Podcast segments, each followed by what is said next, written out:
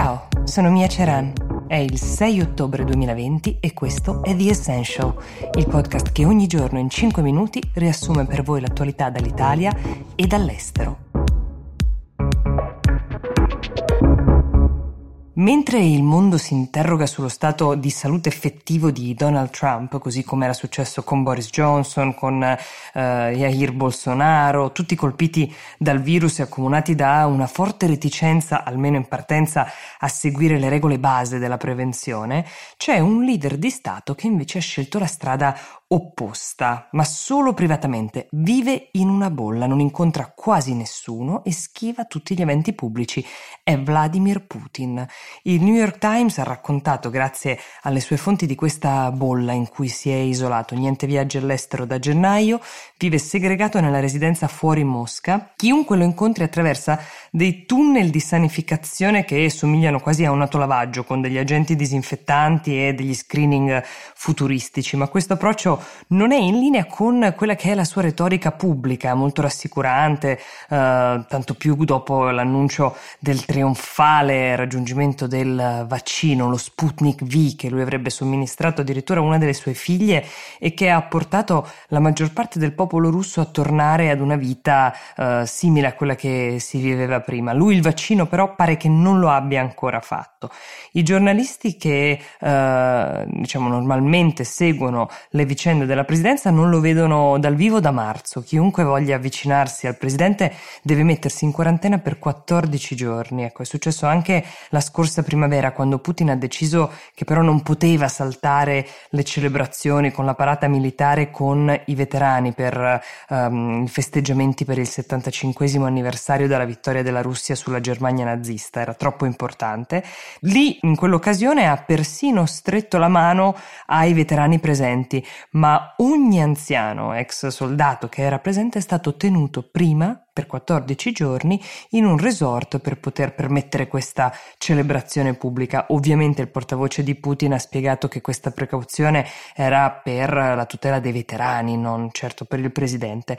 Un'eccezione però c'è stata dall'inizio della pandemia perché di emergenza effettivamente si trattava, è stato l'incontro con Lukashenko, il presidente bielorussio il cui paese è in rivolta, come sappiamo, 14 giorni di quarantena in quel caso potevano forse essere fatali non tanto a Putin quanto al potere di Lukashenko. Torniamo invece agli scettici illustri in tema di coronavirus. Ha parlato ancora una volta, sminuendo di fatto il problema della pandemia, l'eccentrico imprenditore Elon Musk, terzo uomo più ricco del pianeta. Lo ha fatto in una chiacchierata durante un podcast del New York Times in cui ha detto che secondo lui né lui né i suoi figli sono a rischio di contrarre il virus, non ha voluto dire se ha intenzione ad esempio di stipendiare regolarmente i suoi dipendenti che chiedono di lavorare da casa per precauzione. Poi per chiarire la sua posizione ha specificato che secondo lui dovrebbero essere messi in quarantena tutti quelli esposti a rischio, immagino intendendo gli anziani principalmente, non è ben chiaro dove lui traccerebbe la linea per definire i casi a rischio, incalzato sulla possibilità che la gente possa tornare ad ammalarsi e morire per il virus come è successo finora, ha risposto tutti muoiono.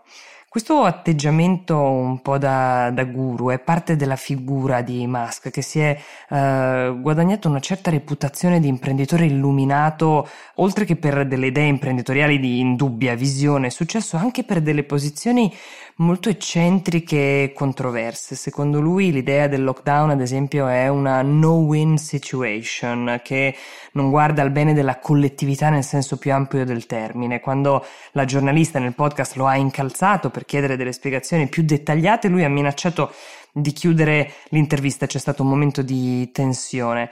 Interessante è stato il commento che a proposito di queste dichiarazioni ha voluto rilasciare un miliardario un po' uh, diciamo che ha una posizione diversa sul tema, ovvero Bill Gates che ha voluto dire che Musk ha un posizionamento che si è guadagnato grazie a commenti che potremmo definire coraggiosi, ma che forse chi fa uh, delle eccellenti vetture come la Tesla o riesce a produrre razzi che vanno nello spazio, forse dovrebbe attenersi a quei temi in cui è veramente competente. The Essential per oggi finisce qui, noi vi diamo appuntamento a domani. Buona giornata.